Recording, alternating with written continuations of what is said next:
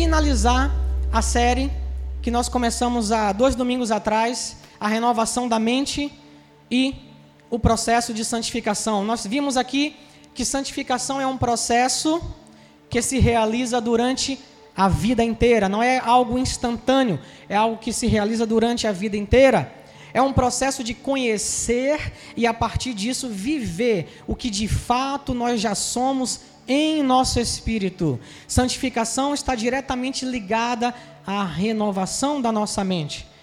Nós fomos, pessoal, nós fomos declarados santos e justos quando nós nascemos de novo em Jesus. Nós fomos revestidos de santidade e de justiça através do novo nascimento em Jesus. Nós recebemos uma nova identidade. Isso foi instantâneo. A santificação é um processo de aprender como vive, como pensa, como fala, como anda, como se comporta um santo e um justo em Cristo Jesus. Amém?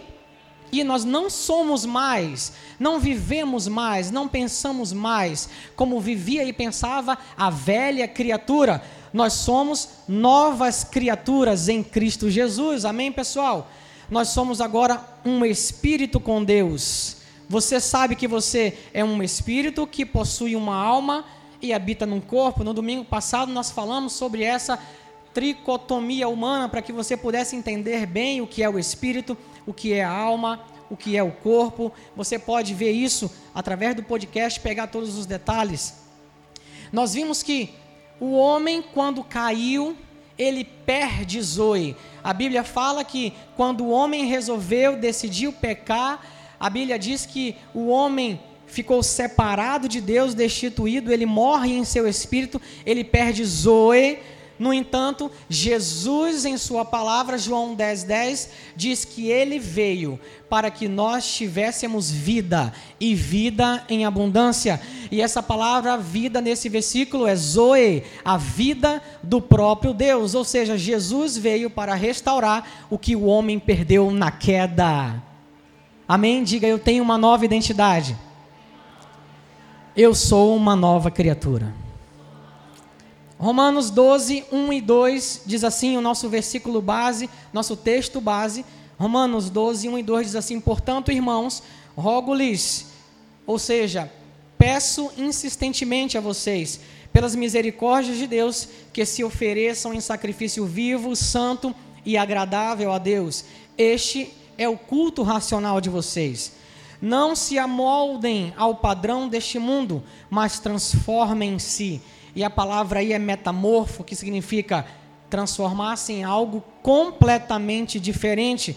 Transformem-se pela renovação da sua mente, para que sejam capazes de experimentar e comprovar a boa, agradável e perfeita vontade de Deus. Amém? Nós vimos aqui, assim como a nova aliança é completamente diferente da antiga aliança, a nova criatura é completamente diferente da velha criatura. Instantaneamente nós nos tornamos justos, novas criaturas em Cristo.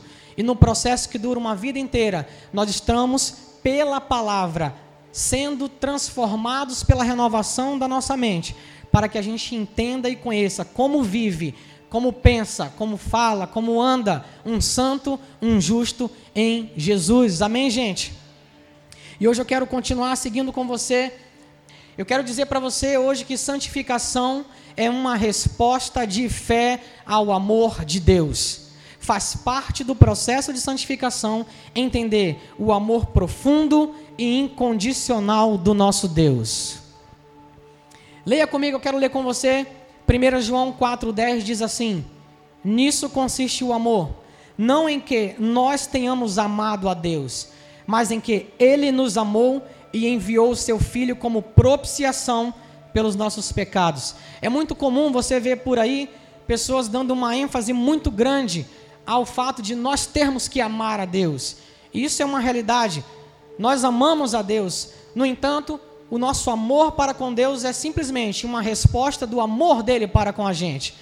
Amém, pessoal? é importante, a Bíblia diz que o amor não se consiste em que nós tenhamos amado a Deus, mas no que Ele nos amou. Sabe o que esse versículo está chamando a nossa atenção? É que nós precisamos colocar ênfase em conhecer e ter revelação do quanto nós somos amados.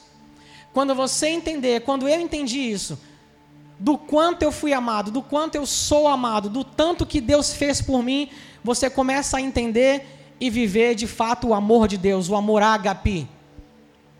E, e processo de santificação é um processo de fé em resposta a esse amor.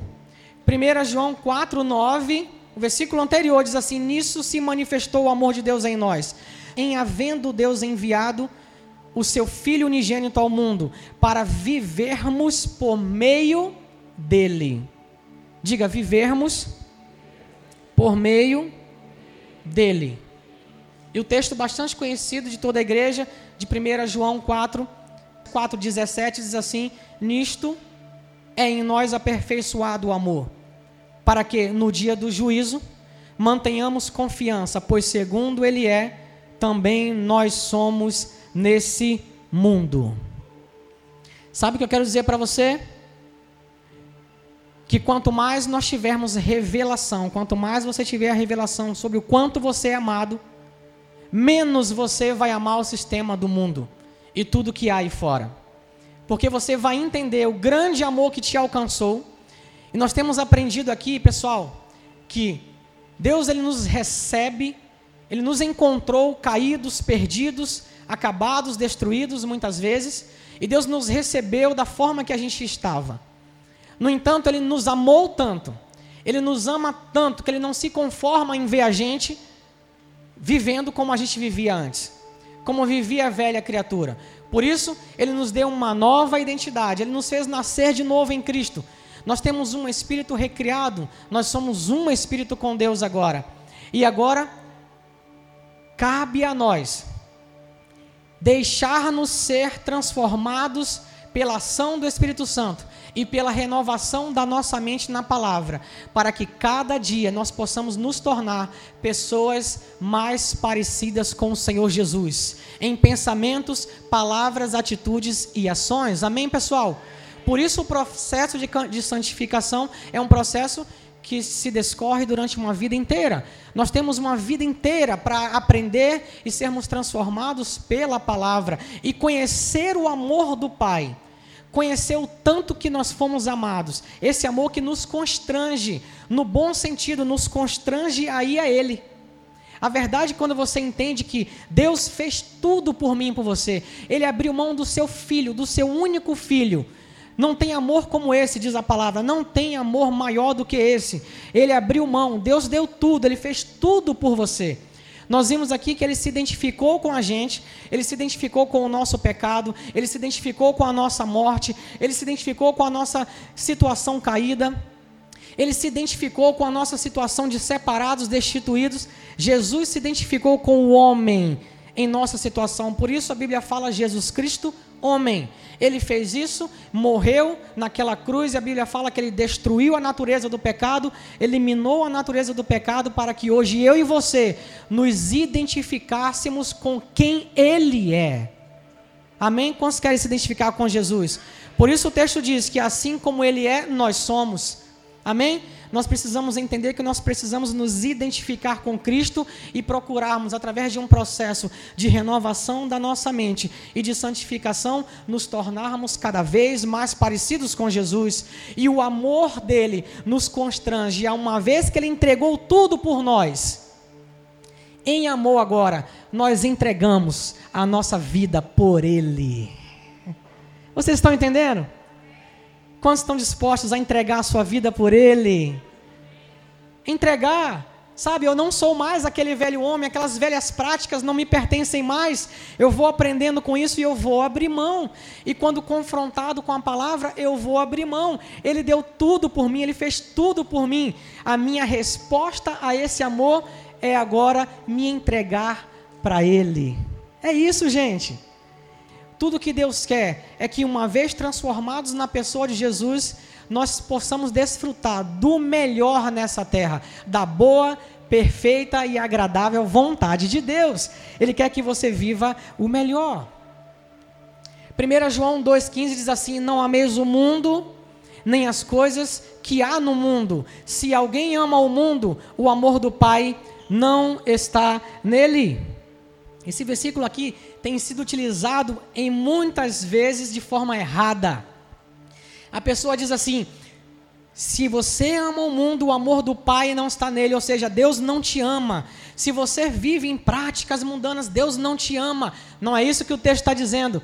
O texto está dizendo aqui: não ameis o mundo nem as coisas que há no mundo. Se alguém ama o mundo, o amor do Pai não está nele. Ou seja, se você está muito apegado ao mundo, se você ainda está muito agarrado às coisas do mundo da velha criatura, é porque simplesmente você não teve ainda a revelação do grande amor que encontrou você.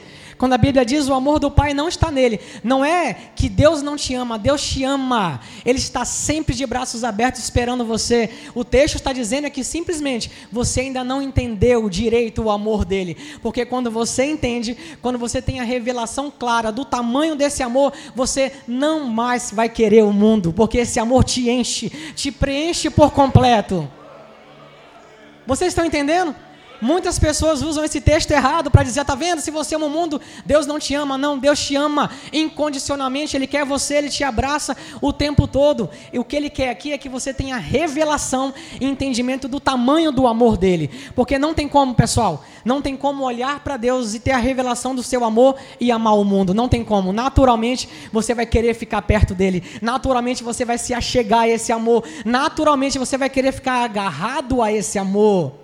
É isso que o texto está dizendo aqui. Se você vê uma pessoa muito agarrada ao mundo, simplesmente ele não entendeu ainda o tanto que é amado. Pregue para ele o amor de Deus e você vai ver que naturalmente ele vai se achegando a Deus e vai deixando as velhas práticas da velha criatura. Amém, gente? Deus quer que a gente viva o melhor aqui. Nesse processo é necessária a remoção da consciência do pecado e a renovação da mente na consciência da justiça. Vocês sabem o que é a consciência do pecado? Já ouviram falar disso? A consciência do pecado? Por muitas vezes, em muitos lugares, não por maldade, mas pessoas costumam cultivar a consciência do pecado na igreja, nas pessoas, pregando pecado, pecado, pecado, é pecado, é pecado, tudo é pecado, pecado, pecado não pode, só fala de pecado, pecado, pecado, e as pessoas saem da igreja cheias da consciência do pecado cheias da consciência do pecado. E dizem que o Espírito Santo está dentro de nós para apontar o nosso pecado. Não, a Bíblia fala que o Espírito Santo convence o mundo do pecado. Nós já fomos convencidos. Nós não estamos mais no mundo, mas nós somos transportados desse reino para o reino do Filho do seu amor. Sabe o que o Espírito Santo quer fazer comigo e com você hoje? É revelar que você é a justiça trazer para você a consciência da justiça, porque quanto mais consciência de justiça você tiver, de que você já é justo, mais você vai viver desse jeito e, consequentemente, deixar a vida velha. Só que muita, muitas pessoas acham que pregando o contrário que vão ajudar, mas não, pregando o contrário, pregando a consciência do pecado, as pessoas só saem cada vez mais mortas. Veja comigo, primeira carta aos Coríntios 15, 56. A força do pecado é a lei, diz a palavra. Normalmente, essas pessoas que estão é, pregando, mais uma vez, não é por maldade, mas só prega pecado, pecado, pecado, elas usam a lei, e a lei é aquele inscrito de dívida que era contra nós, que constava de ordenanças, que a Bíblia diz que Cristo cravou naquela cruz. Amém? Diga amém. Cristo cravou naquela cruz. Normalmente se utilizam da lei para colocar sobre o povo cargas e fardos que nem eles mesmos conseguem carregar. Sabe por quê? que a, a, pessoa sai com a consciência do pecado tão lá em cima que não consegue enxergar a sua nova identidade e quem ela é em Cristo? Sabe por quê? Porque o que ela só ouve é pecado. É como colocar uma porta ali e dizer: não abra, não abra, não abra, vai todo mundo querer abrir. Não é assim? 1 Coríntios 15, 56 diz assim: Ora, o aguilhão da morte é o pecado e a força do pecado é a lei eu posso dizer para você com toda certeza que quanto mais lei, quanto mais lei for ministrada e pregada, Moisés, Moisés e lei, mais as pessoas estarão com uma consciência de pecado, mas quanto mais justiça e Cristo for pregado, mais consciência de justiça a igreja vai ter. Veja comigo também, Romanos 3, 20 diz assim: Porque pelas obras da lei nenhum homem será justificado diante dele, pois o que vem pela lei é o pleno conhecimento do pecado. O que a lei faz é simplesmente implantar nas pessoas a consciência do pecado. A pessoa fica consciente do pecado, é só pecado, é só pecado, ela só consegue pensar nisso. E no seu esforço humano próprio, tentando se livrar disso, ela se afunda cada vez mais, porque ela simplesmente está colocando o foco no lugar errado, porque o que vem pela lei é o conhecimento do pecado. A lei coloca, pessoal, o pecado sobre uma lente de aumento. Romanos 3, aliás, Romanos 5, 20 diz assim: Sobreveio a lei para que avultasse a ofensa.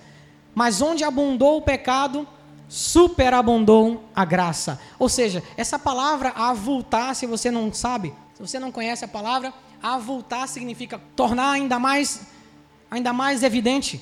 Imagina colocar uma lente de aumento sobre alguma coisa. A lei veio para tornar o pecado ainda mais evidente, porque diante da lei, quando nós olhamos para ela, ninguém consegue buscar atingir justificação você só consegue ver que você é insuficiente. Porque a lei, ela avulta, ela mostra ainda mais o pecado. E usar a lei para tentar livrar pessoas do pecado é um erro. Porque a força do pecado é a lei. Mas graças a Deus por Cristo Jesus, uma graça abundante que superabundou sobre nós. A consciência do pecado nos faz sentir separados. Quando você olha para aquele inscrito, Romanos 3, 23 diz, diz o que? Porque todos pecaram e destituídos, separados estão da glória de Deus.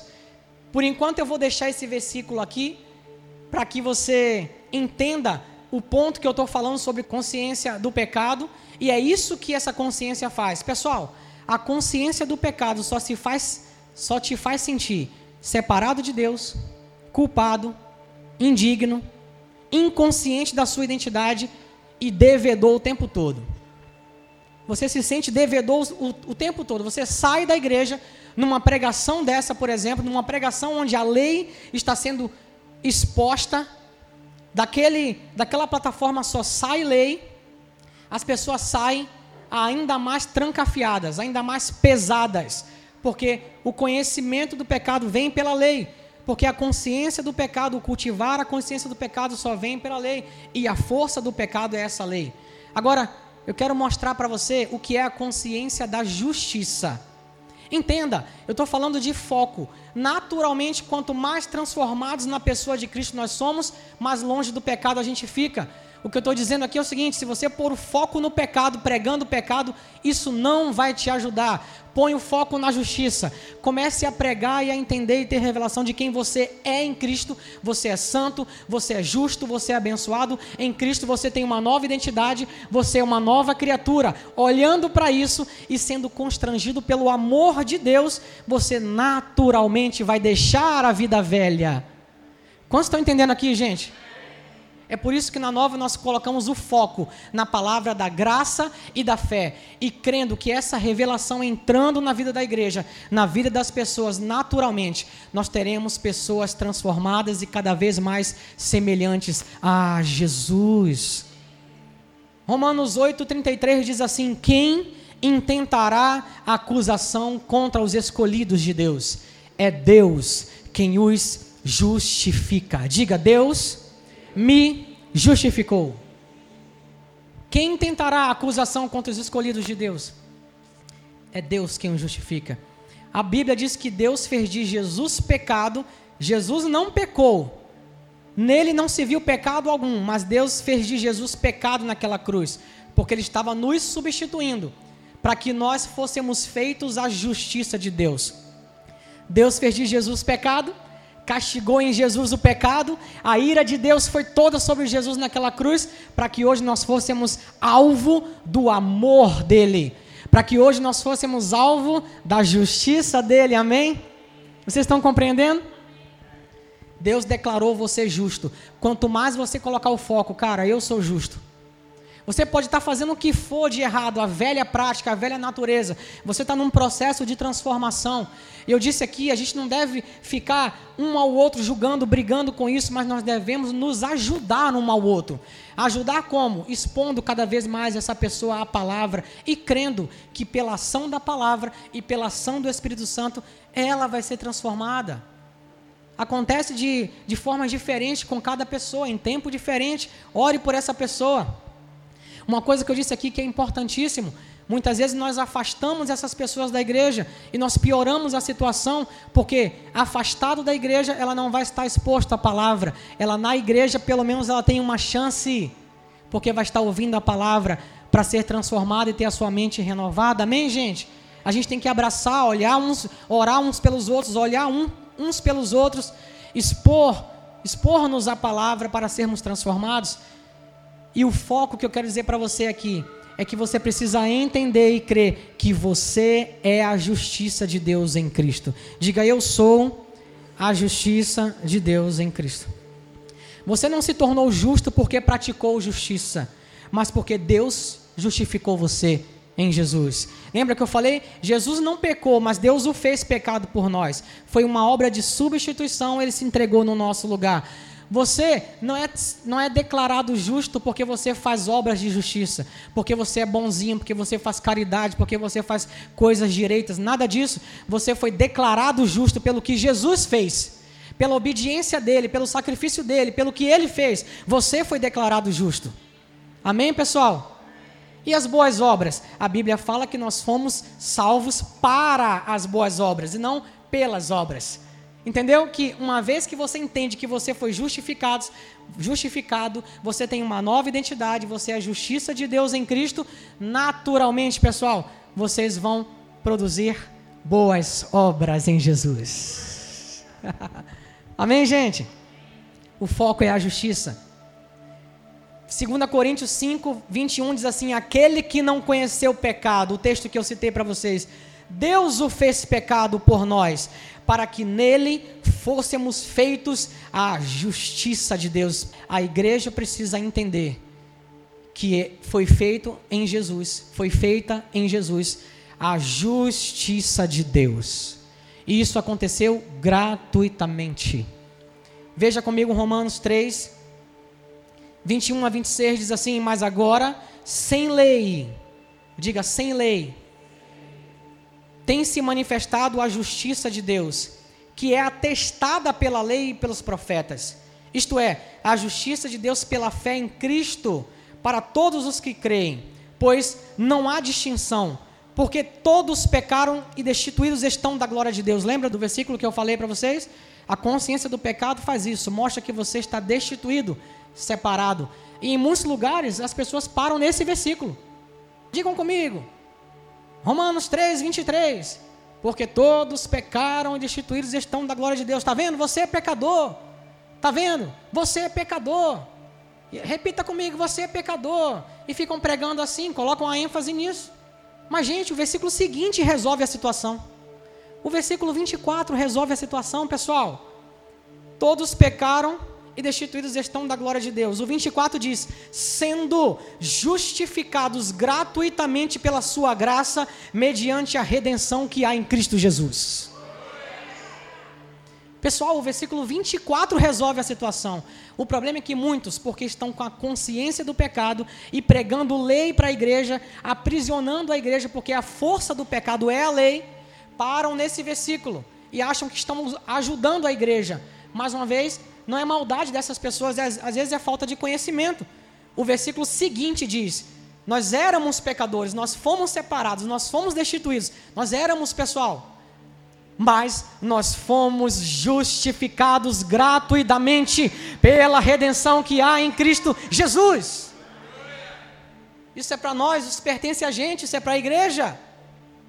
Não abra mão disso ao qual Deus propôs como propiciação pela fé no sangue de Jesus, para demonstração da sua justiça. Por ele ter na sua paciência deixado de lado os delitos outrora cometidos, para demonstração da sua justiça nesse tempo presente, para que ele seja o justo e também o justificador daquele que tem fé em Jesus. Essa é a verdade. Diga, eu não sou mais um pecador. Eu sou a justiça de Deus em Cristo. E às vezes na sua mente vem assim: olha, mas eu peco. Ah, mas eu não peco? Pessoal, entenda: Jesus foi feito pecado, sem pecar. O fato de ser pecador ou justiça não tem a ver com as ações, mas tem a ver com a natureza. A Bíblia fala que nós éramos filhos da ira. A nossa natureza era a natureza de Adão, a natureza pecaminosa. Jesus, antes de ir à cruz, ele já tinha perdoado pecados. Mas ele precisava ir à cruz para eliminar a natureza do pecado. As ações pecaminosas são ramartanos. A natureza do pecado é ramartia. Ele eliminou a natureza do pecado. Por isso, ele explicou para Nicodemos: você precisa nascer de novo. Nós nascemos de novo. Ele arrancou de nós, ele arrancou de nós ramartia, a natureza do pecado e colocou em nós o que, pessoal? Diga Zoe, a vida do próprio Deus. Ou seja, nós somos justos por natureza agora. Nós éramos pecadores não porque pecávamos, mas por natureza.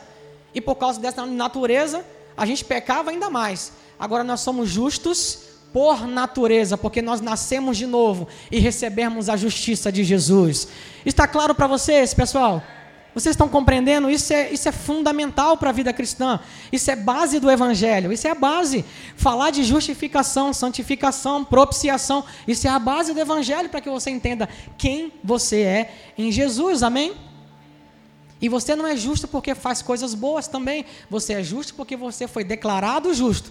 O fato de fazermos obras boas, boas obras, é uma consequência de quem nós já somos em Jesus. E quanto mais alinhados com quem nós já somos em Jesus, melhor a gente vai andando, melhor a gente vai caminhando semelhantes a Ele. Por isso, renovação da mente e processo de santificação. Vocês entendem como é importante essa série para a igreja? Eu quero que vocês cresçam nisso, pessoal.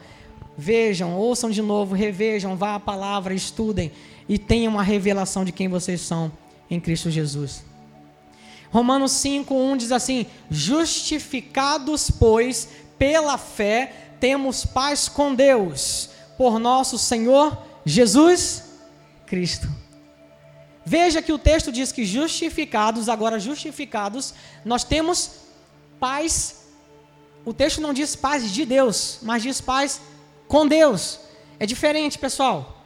Paz de Deus é uma coisa, paz com Deus é outra. Quando você vê na Bíblia falando sobre paz com Deus, ou seja, agora nós não estamos mais em conflito, nós não estamos mais agora em uma situação de, de destituição, de separação com Deus. Agora nós fomos aproximados, agora nós temos paz com Ele, aquela comunhão que nós tínhamos, que o homem tinha no Éden, porque foi criado perfeito, porque foi criado com Zoe, aquela comunhão que o homem tinha no Éden essa mesma comunhão perfeita com Deus, nós como novas criaturas nós podemos ter hoje com o nosso Deus. Sabe o que significa ter paz com Deus? É você saber que você não entra na presença de Deus e sai. Hoje nós vamos orar aqui, Pai, nós entramos em tua presença. Já viu essa oração? entramos agora em Sua presença. Acaba o culto, saímos da Sua presença. Pai, agora nós queremos entrar. Não, paz com Deus significa que você vive agora na presença dEle. Você não entra e sai, você vive na presença dEle. Até porque na nova aliança você sabe, o Espírito Santo habita em você, Ele está dentro de você. Não tem como ter mais comunhão do que isso, Ele está em você. Isso é paz com Deus. Paz com Deus é saber que você, como justo em Cristo, você não precisa ter medo de se aproximar do seu Pai, porque você sabe que em Cristo você foi qualificado. Diga, eu fui qualificado. Sabe o que significa paz com Deus? Você não precisa mais ter medo de tomar a ceia, porque você sabe que não é no seu mérito, mas é no mérito de Jesus. Quando você pega a ceia, você sabe, eu fui qualificado, eu estou aqui por causa de Jesus. Você não precisa ter medo de estar e viver na presença do seu Pai, porque quando Ele olha para você, Ele vê Jesus estampado em você, você tem paz perfeita com Deus hoje. Você é uma nova criatura, amém? Você é a justiça de Deus em Cristo. Você é cheio de paz com Deus. E o que é a paz de Deus? Opa! E nós não temos a paz de Deus? Temos. A paz com Deus fala de aproximação, fala de qualificação, de justiça. A paz de Deus é uma posição, é uma disposição interior que a gente tem em saber que o meu Pai está comigo, o meu Pai está cuidando de mim. Ainda que no mundo esteja acontecendo tudo de ruim, ainda que as circunstâncias digam para mim que as coisas vão dar ruim, que vão de mal a pior, interiormente eu tenho uma paz de Deus que me dá a certeza de que eu posso descansar nele, porque ele é comigo. As circunstâncias, muitas vezes você está sendo atacado na sua saúde, na sua vida financeira, no seu casamento, na sua família, e você tem paz interior, você está bem com Deus, você tem paz para crer que Ele está com você, nada vai te faltar, Ele é sua provisão. Você tem a paz de Deus, e essa paz começa a refletir do lado de fora as coisas estão pegando fogo e você está calmo em paz, porque você foi cheio da paz de Deus também. A paz de Deus vem pela fé, quando você crê que Ele é seu pastor, nada te faltará, Ele que cura você, a palavra dele é a sua cura, Ele é o seu provedor, Ele é o seu pai, Ele é o seu pastor, aí você se enche de paz, sabendo que Ele é por você. A consciência da justiça te dá a certeza de que você foi aproximado. Sendo, vou falar mais uma vez o versículo 24, sendo justificados gratuitamente por sua graça, pela redenção que há em Cristo Jesus. E para que você saia daqui entendendo a consciência da justiça, a consciência de que você é justo, agora te dá a certeza de que você foi reconciliado com Deus, de que você foi justificado, de que você é digno, de que você é consciente agora de, da sua nova identidade, de que você foi cheio de paz, de que você é remido e redimido. Vocês sabem a diferença entre redimido e remido? Se você for no dicionário e colocar lá remido e redimido, provavelmente você vai achar a mesma resposta, a mesma palavra, mas biblicamente falando não, é diferente quando a palavra diz que nós somos alcançados com redenção, ou seja, nós somos redimidos, essa palavra quer dizer um preço altíssimo foi pago por nós. E nós não devemos mais nada a ninguém.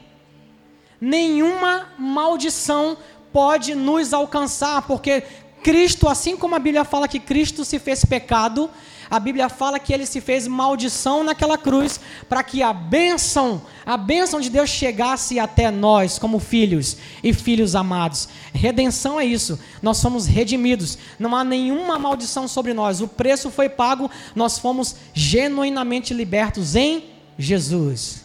E o que é remissão? Remissão significa você foi perdoado completamente. A natureza do pecado foi eliminada e você foi alcançado pelo perdão perfeito e pleno de Deus, passado, presente e futuro. Isso aconteceu há mais de 2020 anos atrás, naquela cruz. Você foi alcançado, você foi remido, você é completamente perdoado. E o que, que eu faço hoje? Quando eu, quando eu erro, quando eu não acerto o alvo, quando eu peco, a gente exerce metanoia. Metanoia quer dizer mudança de mente. A gente vai à palavra e, confrontados pela palavra, a gente muda a forma de pensar e a gente se deixa ser transformados pela palavra e pela ação do Espírito Santo. Mas continuamos caminhando sabendo que nós já somos perdoados. Não precisa ter complexo de inferioridade, nem complexo de que Deus não te ama, de que Deus não te aceita, de que Deus não te quer. Você foi perdoado completamente em Jesus. Amém, gente? Amém. Santificação, eu vou dizer para vocês o que santificação não é. Diga, santificação não é. Não é um processo de mudança instantânea. Sabe? Aquele processo em que a pessoa está vindo aqui, o pastor está pregando, ministrando a palavra. Quem quer aceitar Jesus? E a pessoa levanta a mão, eu quero aceitar Jesus. E Jesus recebe aquela pessoa. Muitas vezes, uma pessoa que está com sérios problemas de caráter, uma pessoa que está com várias dificuldades na vida, E a igreja quer que aquela pessoa, instantaneamente, de um domingo para o outro, largue os vícios, coloque uma gravata, um terno, fale amém, glória a Deus, e seja um santarrão. Santificação não é isso, não é um processo instantâneo, não acontece de fora para dentro. A gente pode até impor pela lei muitas coisas para essas pessoas. A pessoa vai obedecer porque o pastor falou, porque a igreja quer mas por dentro, por dentro ela não vai experimentar transformação. Ela vai estar só obedecendo uma lei. Mas a verdadeira santificação, pessoal, é algo que acontece durante a vida inteira, pela renovação da mente na palavra e pela ação do Espírito Santo. Ela acontece de dentro para fora. O Espírito Santo trabalha em nós e dia após dia nós somos transformados na pessoa de Jesus. E vai chegar uma hora que a nossa transformação vai refletir no exterior. Aí as pessoas vão ver a sua real transformação. Não porque mandaram você falar de um jeito, você cortar o cabelo de um jeito, você vestir-se de um jeito, você parar de fazer, parar de fazer. Não é assim, santificação não é isso. Até porque tem um monte de gente com aparência de santa, de santo, mas que por dentro não tem transformação nenhuma em Cristo. O processo de santificação não é uma mudança instantânea, mas sim um dia de cada vez. Diga um dia de cada vez, sendo transformado na pessoa de Jesus. Santificação não é uma mera mudança de aparência. Deus vê o coração, pessoal. Deus não vê a gravata, o terno. Deus vê o coração. E Ele quer de dentro para fora, pela ação da palavra, transformar as nossas vidas, para que todos os dias nós nos tornemos pessoas cada vez mais parecidas com com Jesus. Amém? O processo de santificação não é para te tornar mais santo. Nós vimos isso aqui. Entenda, nós fomos revestidos de santidade e de justiça. Diga, eu fui revestido de santidade e justiça no novo nascimento. É por isso, inclusive, que Paulo, quando se refere às igrejas em suas cartas, quantos já viram? Paulo escreve assim: aos santos da igreja tal. Por exemplo, aos santos da igreja de Corinto. Já viram isso? Por que, que ele se refere àquelas pessoas aos santos? Por que, que ele já declara que aquelas pessoas são santas? E olha que a igreja de Coríntios se você for estudar na palavra, é uma igreja que tinha muitos problemas. Muitos problemas de desvio de caráter, inclusive. Mas Paulo, quando escreve para eles, diz aos santos. Porque Paulo se referia a quem de fato eles já eram em Cristo Jesus. A quem de fato eles já eram no Espírito. Nós vimos aqui que no nosso Espírito nós já somos santos e justos. E o processo de santificação é um processo de entender quem nós já somos para que a gente, uma vez entendendo isso, passe a falar, andar, agir, pensar e ter atitudes de quem nós de fato já somos em, diga, Jesus. O processo de santificação, então, não é um processo para te tornar mais santo, porque santo você já é, na essência, na plenitude da palavra, porque você foi revestido de santidade. Isso tem a ver com Jesus, não tem a ver com você. Assim como você é justiça de Deus, não tem a ver com você, tem a ver com Jesus. Amém? Agora, o processo de santificação é um processo que te torna mais maduro. Eita, diga assim, maduro. Sabiam disso? O processo de santificação é um processo que te torna mais maduro. Quantos querem ser mais maduros? Diga assim: Eu quero ser mais maduro na palavra, em Cristo. É isso, pessoal. Você já é santo em Jesus. Você já é justo. Isso já aconteceu em seu espírito. Mas nós vimos aqui na ministração da semana passada que a gente tem uma alma, não é, gente? E essa alma tenta sabotar a gente o tempo todo. Por quê? Porque essa alma ela é alimentada por aquilo que a gente vê, pega, pelos cinco, sentidos. A alma, ela só crê no que vê. Ela só crê no que sente, no que pega. Vou dar um exemplo claro para você da luta entre o espírito e essa alma. Você lê na palavra de Deus que Isaías 53, 4 diz assim: ele mesmo levou sobre si as nossas enfermidades. E as nossas dores ele levou sobre si. E nós o reputávamos por aflito, ferido de Deus e oprimido. Mas ele foi traspassado pelas nossas transgressões e moído pelas nossas iniquidades. O castigo que nos traz a paz estava sobre ele, e pelas suas pisaduras nós fomos sarados no seu espírito, atenção, no seu espírito, nova criatura, você vai à palavra, você lê isso e você crê, eu fui curado. Eu não vou ser curado, não, eu já fui curado em Jesus. E a sua alma vai dizer para você assim: Mas e essa dor que você está sentindo aí? Estão entendendo, pessoal? É assim que acontece. A sua alma, porque a alma é a sede das nossas vontades, emoções, sentimentos, desejos pela palavra o seu espírito recebe uma ministração, pelas pisaduras de Jesus você foi curado. E na sua alma, ela vai tentar levar você para o foco da dor, do que é físico, do que é real. Ela vai dizer para você: Mas e essa dor aí? E essa dor aí? Você não é curado nada.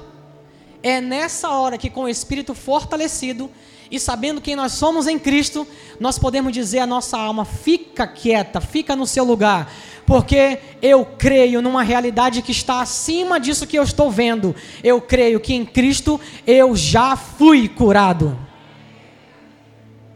Você olha para sua conta e a alma diz: está vendo? Você está falido, você não tem mais jeito, não tem mais nada.